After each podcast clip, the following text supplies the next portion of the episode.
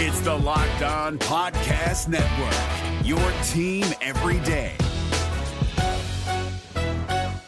Kyle Crabbs here, host of Locked On NFL Scouting. Join Joe Marino and me every day as we provide position by position analysis of the upcoming NFL draft. Check out the Locked On NFL Scouting podcast with the Draft Dudes on YouTube or wherever you listen to your favorite podcasts. You are Locked On Dolphins, your daily Miami Dolphins podcast, part of the Locked On Podcast Network. Your team every day. What's up, Dolphins fans, and welcome to this Wednesday, September 29th, 2021 edition of Locked On Dolphins. I am your host, Kyle Crabbs, managing editor of USA Today's Dolphins Wire, director of scouting at the draftnetwork.com, lifelong Miami Dolphins fan, and a little extra excited. There's a little extra pep in my step this morning. I don't know if you can tell. I'm going to South Florida this uh, this weekend and I'm going to partake in the festivities for the Don Shula celebration of life on Saturday at Hard Rock Stadium. And then obviously, Dolphins versus Colts on Sunday. Uh, I already have a couple trips to Miami planned this year. This one was kind of impromptu, was kind of told, hey, you want to get away for the weekend? Feel free. So we're going to the game. And uh, as I was conducting my daily duties for over at uh, Dolphins Wire, uh, which you know, a lot of daily content over there. Uh, I couldn't help but notice when I pulled up the Dolphins' weekly release for week three or week four of the 2021 regular season between the Dolphins and the Indianapolis Colts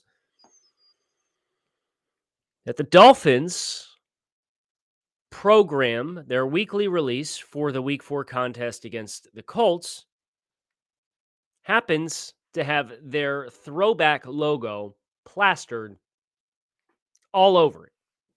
Why is this important? Uh, obviously, the celebration of life for Don Shula, his legacy, you know, his entire career, um, you know, going all the way back to to seventy when he came in uh, with Miami. It was this throwback dolphin with the helmet, retro look that uh, I'm particularly fond of, and obviously, uh, the Dolphins have throwback uniforms of both home and away renditions that feature those old school uniforms. The Dolphins have also not released a schedule for uniforms in 2021, which they've done for the last couple of years at the very least. It's a big to do when they release the schedule uh, for what uniforms they're wearing for what games. I have no proof, but I am packing every ounce of retro logo fan gear that I have for my trip to South Florida this weekend in anticipation that the Dolphins are going to wear their throwbacks against the Colts. And if that is indeed true, uh, Dolphins by a billion. Go ahead and say it right now. Uh, obviously, high stakes matchup. I've already had a chance to sit down with Locked On Colts. That's a conversation that we're going to have tomorrow on the podcast. Great conversation. Uh, two teams that that have a lot to lose uh, and have a lot to play for. But uh, if Miami at home is wearing throwbacks, it's it's game over. Dolphins, go ahead and put it in, uh, put it in stone. So that's kind of uh, something that's that's got me a little excited this morning. Obviously, between the opportunity to go to the game this weekend and uh, also the potential to see some uh, throwback uniforms in action. The last time I was down there uh, was the Rams game last year. They wore throwbacks in that opportunity, and the Dolphins won the football game. So a lot of good came out of that couple of quotes jumped out to me, uh, courtesy of some of the assistant coaches and the transcripts that were put together uh, throughout the course of the day yesterday. The first one, the most notable one, obviously being uh, from Eric Studesville. Uh, he was asked about Jaylen Waddle and the passing game, having 12 catches for 58 yards, and what what you know, him not getting looks down the field. You know, what's the root of that? Uh, and Eric Studesville said the following: we are talking a lot about that, trying to find explosive plays and ways to get explosive plays, not just for Jaylen, but for other people in the team also, whether we're talking about Will Fuller or Mike Gesicki. We did take some shots at the end of the game the other day in Las Vegas. We're always trying to find explosive plays. We're constantly talking about it. We're trying to put them in. We are trying to get them, but we are limited at times because of what the defense gives us. We have to call them at the right time and we have to be prepared and we have to dial those up when we think we have the best chance to execute those, which is true. That's absolutely true. But you went out and bought a Formula One race car and Will Fuller to play on the outside, and you traded back up in the draft after trading out of three to draft another 4 3 uh, F1 car in Jaylen Waddle. And that's the nice thing about having 4 3 guys on the field. And obviously, Miami hasn't had a lot of 4 3 guys on the field, let alone multiple at the same time in recent memory. But even if they play soft, you're still going to have opportunities to make the thing go boom and create explosive plays because you can't, if they're going to defend you so soft that they're going to stay over top of 4 3 guys, then there's no excuse to not find voids and run sail concept or something into the boundary that attacks the perimeter. Because if they're going to sink over top of 4 3 athletes and stay over top of them and not risk getting burnt beat, they're going to give up a ton of room in the intermediate areas of the field to the outside. I think you still need to take the shots, even if you feel as though, oh, well, they're in too high. Okay, run something into the middle of the field because the middle of the field is open, right? Try and run something that's designed to um, play eye candy and, and, attract the eyes of that deep safety. If they're going to play three deep, and that was Gus Bradley, uh, that defense that uh, the Raiders implemented, that that's kind of notorious for playing a lot of cover three. Uh, you still saw them get behind those guys when they had to take a couple of shots. So I, I don't have a good explanation. Uh, and I talked with Joe Rose about this this morning on WQAM as well, and he was like, you know, I don't know if you feel the same way, but it feels like they're they're trying to coach around the offensive line, and yeah, that's true. But um, Eric Studesville makes a reasonable point that um, you do need to be dialing them up at the right time to have the best chance to hit them. And I think that's one of the challenges that uh, of having a second year quarterback uh, in Tua Tagovailoa and having a quarterback in Jacoby Brissett who kind of feels like he's got a little bit of a glass ceiling against him uh, as far as his quickness in the pocket and his accuracy.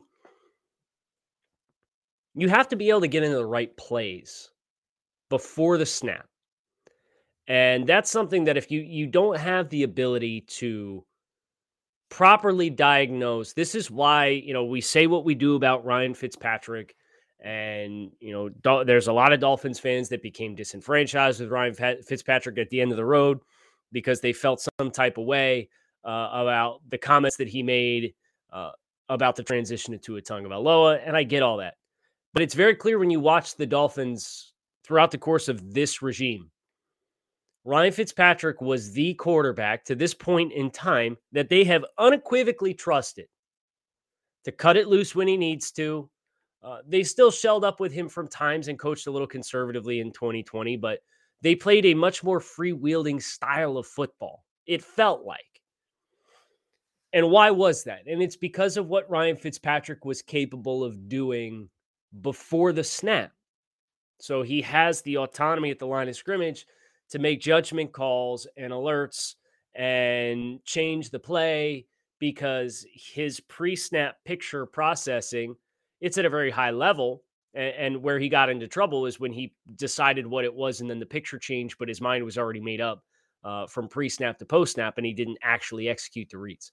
So i do think that's something that you know as this regime tries to work with Tua Tagovailoa moving forward once he comes back from the broken ribs and Jacoby Brissett, like that's a challenge. I think for this coaching staff, I think that's a hurdle that it feels like this coaching staff, um, it's going to be hard for them to get over because you have a second year quarterback who has yet to start 16 games. He started what 10, 11, and then you have Jacoby Brissett. He's not Ryan Fitzpatrick. He's he's not, and he's an experienced player, and that's valuable to Miami. But I can't help but sit here and think that a lot of if Miami is going to play aggressive, they need to find the balance on the tightrope to trust the quarterback who's in the game, regardless of whether it's Tua or Jacoby, to consistently get the team in the right play ahead of the line of scrimmage. And I don't think either one of these guys has shown this coaching staff to the standard that they expect, right or wrong, that they can do it anywhere near where Ryan Fitzpatrick did. And I think that's why I can't believe I'm talking about Ryan Fitzpatrick on September 29th. But I think that's why, if you reflect on how the offense played, particularly in 2019 and before Fitz initially got benched in 2020, um, they were much more open as an offense. And I think that's a big root and, core reason why. That's a theory. You know, I haven't talked to anybody, I don't have anything of substance here to point to, but just observations based on. Uh, I had a great conversation with Jordan Palmer uh, yesterday for the Draft Network, and Jordan is a highly successful quarterbacks coach. He played in the league for seven years. Uh, he's the brother of Carson Palmer and talked a lot about the evolution of quarterback play and uh, information processing and pre snap and uh, all the responsibilities that you have. And it was a great conversation, really enlightening to kind of uh, digest what a young quarterback, all the things that they have to work through in such a short amount of time. And that's uh, quite often not something that's that's easy to do and easy to accomplish. We're back and better than ever. All eyes on the gridiron. Teams are back for the start of football season. And as always, BetOnline is your number one spot for all the pro and college football action this season. With a new updated site and interface with even more odds, props, and contests, betonline.ag continues to be the number one source for everything football. Head to the website or use your mobile device to sign up today and receive a 100% welcome bonus that's double your initial deposit just for signing up. Don't forget to use promo code NFL100. From football, basketball, boxing, right to your favorite Vegas casino games, don't wait to take advantage of the amazing offers available now for the 2021 season. Bet online, your online sportsbook experts, promo code locked on. Listeners of Locked On Dolphins, we've been talking a little bit about the Get Upside app. And if you haven't got on board yet, I would like to know what in the heck you're waiting for. Listeners are making up to 25 cents for every gallon of gas every time they fill up. Just download the free Get Upside app in the App Store or Google Play right now and use promo code touchdown. And you could get a bonus 25 cents per gallon on your first fill up. That's up to 50 cents cash back per gallon. Don't pay full price at the pump. Get cash back using Get Upside. You can download the app for free and use promo code touchdown to get up to 50 cents per gallon cash back on your first tank. Some people who drive a lot are making as much as two to three hundred dollars a month in cash back. There's no catch. You can get it deposited right into your account. You can go right to your bank account, PayPal, Amazon gift card, or otherwise. That's Get Upside using promo code Touchdown. So as I kind of process and I'm thinking about the Dolphins offense a lot, and, I'm also thinking about this um, exchange that I had had with uh, Jordan Palmer, which uh, was fascinating, right? Because he's worked with Sam Darnold and Josh Allen and Trevor Lawrence. And he talked a little bit about kind of the the dynamics of hitting the ground running as a quarterback in the NFL versus uh, what it was when his brother came out and was the number one overall pick. And um, it was really fascinating listening to him talk about the dynamics of, you know, what information relaying information was back then versus what it is now, and um, you know, how teams have a certain expectation now that you're going to hit the ground running and you're going to play fast, and um, that's something that Miami has certainly experienced with Tua Tagovailoa. They tried to play the long game and be patient, and uh, they made it six games, and they put Tua in. And I wanted to share what uh, Jordan had to say about NFL offenses, the trends towards college concepts, and I think this is really pertinent to the, for the Dolphins because uh, it feels like they're trying to feel their way through this too to set to a ton Tua Tagovailoa for success. Say what you will about the failures from a personnel perspective. Miami has tried to bring in offensive linemen that are going to provide some level of stability. I think they went too hard into the youth movement based on what we've seen early this season.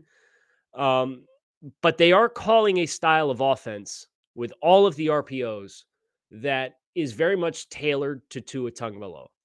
And that's going to be relevant when you consider and what you hear what Jordan has to say about kind of offensive systems in the NFL today. What's happening is that quarterbacks are getting more mobile. And I'm not talking like Lamar Jackson mobile. I'm talking pretty much every quarterback taken in the first round can move. Sam Darnold can move. Josh Allen can move. Zach Wilson can move and go. Mac Jones, okay, he's the first one in the last four years since Josh Rosen. And I still think he ran a 4 8. So it's the mobile quarterbacks, the quarterbacks who can move and can actually pull it and get five yards and make the defense play you differently that is now creating space on the field and the quick game and the way the screen game has evolved. Like all of those are the ways that they can create advantages without making stuff super complicated for everybody. They want guys to just play fast. And that's what uh, another thing that happened when my brother was drafted number one overall. He sat his entire rookie year, he was healthy. Um, because he had to learn an NFL system damn near every first round pick is expected to start now. So what you can't do uh, is keep it super complicated. The real reality is that plays from that offense, um, what they're doing is taking things that work from players in college, simplifying things, making it one, two. Hey, we're just going to read one defender, so it's not dumbing it down. It's not ruining the game. It's not any of those things. It's just evolving, and it's not evolving through getting more complicated. It's evolving through going and doing more things that work for the player individually that did in college. And the reality is, those things are good for the game. I know a couple of quarterbacks who are telling me right now that almost half of their play calls are RPOs or game starters. And they're having good years. The reality is, it's working. And you can also funnel in new, younger wideouts. You can get rookies and young guys that play because they're not playing slow because they're confused by all the long play calls. They're saying, oh, okay, I've got a slant. And here we go.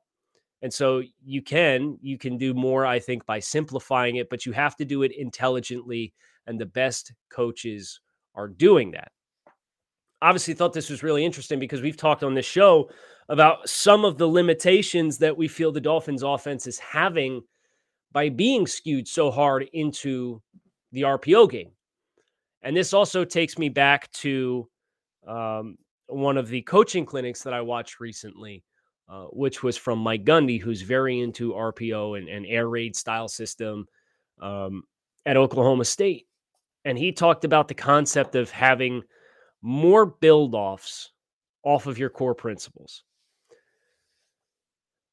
And that included a run, a counter run, an RPO, a play action pass, and then some kind of naked or rollout concept off of that, off of each one of those core principle plays. So if and this is a trend that Jordan and Jordan, I mean, he's worked with phenomenal quarterbacks that are lighting up scoreboards across the NFL. If he's hearing from some of his guys that up to 50% of their their plays are RPOs, you know, it can work. So then we just have to, as a fan base, kind of ask ourselves and, and look a little harder at this situation and ask oh, what is not working. And obviously, from an offensive line perspective, there's execution issues up front. But um, I'm also watching this team come out and run tempo, and they're running up and down the field. Not running up and down the field, but they're having a much better success rate in running tempo than what they are when they're running traditional offense. And that was also something that Eric Studesville was asked. Seems like you guys have a lot of success when you're up against the clock and are a little bit more urgent on offense. What do you see differently that makes you successful in those situations on offense when you have to go a little up tempo and fight against the clock? And Eric Studesville said that may be what is happening in the game, but we want to have urgency at all times. We want to be productive, not just at the beginning or at the end of the game. We want to be productive the entire game. We want to have tempo. We want to have urgency the entire game. We are working for that. We have got to be better at it. Obviously, that's something for us to work on going forward. We are talking about that, but we have to have urgency the entire game for 60 minutes. We don't want to let down and then ramp it up at the end. We don't want to do that. We want to be consistent throughout, and that's something we can work on and get better on. Yes, it is. How do you do it? I don't know. And I don't know if this is kind of working through the inexperienced play callers. And George is perceived to be the one that's calling plays, but ultimately, at the end of the day, George Godsey's called plays for 19 games at the NFL level. It was for the Houston Texans, and it was like six years ago. So I think the Dolphins kind of have to look at everything, put it under the microscope, and evaluate their relay of information, right? Because there is so much information on any given play if there's inefficiencies there, that's costing this team the opportunity to play the best version of offensive football that they possibly can. There are no inefficiencies with Built Bar, though. Built Bar is a protein bar that tastes like a candy bar. Top of the first round. These things are delicious. They're high in protein, high in fiber, low in calories, low in sugar. They got 100% chocolate on all their bars, a bunch of different delicious flavors to choose from. Right now, you can visit builtbar.com, use promo code LOCK15 and save 15% off your next order. That's builtbar.com, promo code LOCK15 to save 15% off your next order of the world's most delicious protein bar.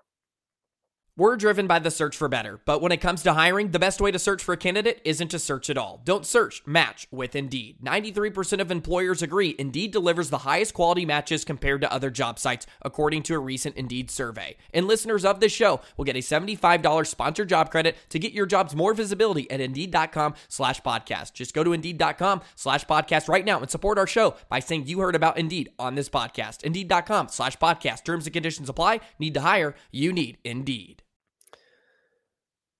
So, some new layers to a lot of similar conversations that we've been continuing to have here on the podcast. But I definitely thought the conversation with Jordan Palmer had you know, some dynamics and talking about evolution of offenses that was relevant for us to hear as the fans of this team. And as we watch this team try to figure out how to best uh, build around and balance what Tua Tagovailoa does well. And of course, Tua's not playing right now. So it's kind of, it shouldn't be an afterthought, right? Because this whole thing, you drafted this guy number five overall.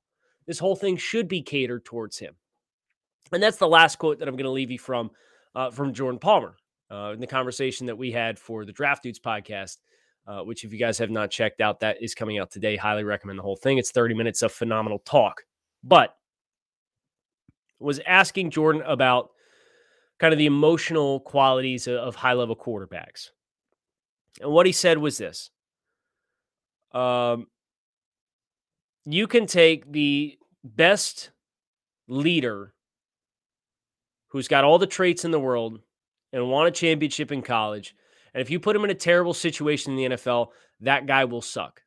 We're proving this time and time again. I think the problem with quarterbacks not playing well early in their careers is a lot less to do with the quarterback I think there are significantly more if you put a list of guys together that you consider every first round bust that a quarterback for the last 10 years. I'll bet you the majority, and I've done this exercise, the majority of those dudes, it was the team that busted on the development of that player, not the player busting. I played with a couple of those guys. I played behind Blaine Gabbert, who was the 11th pick in the draft, or the 10th pick in the draft, and number 11 was JJ Watt. So all people think he's a bust. I don't think they developed him. He's got all the traits.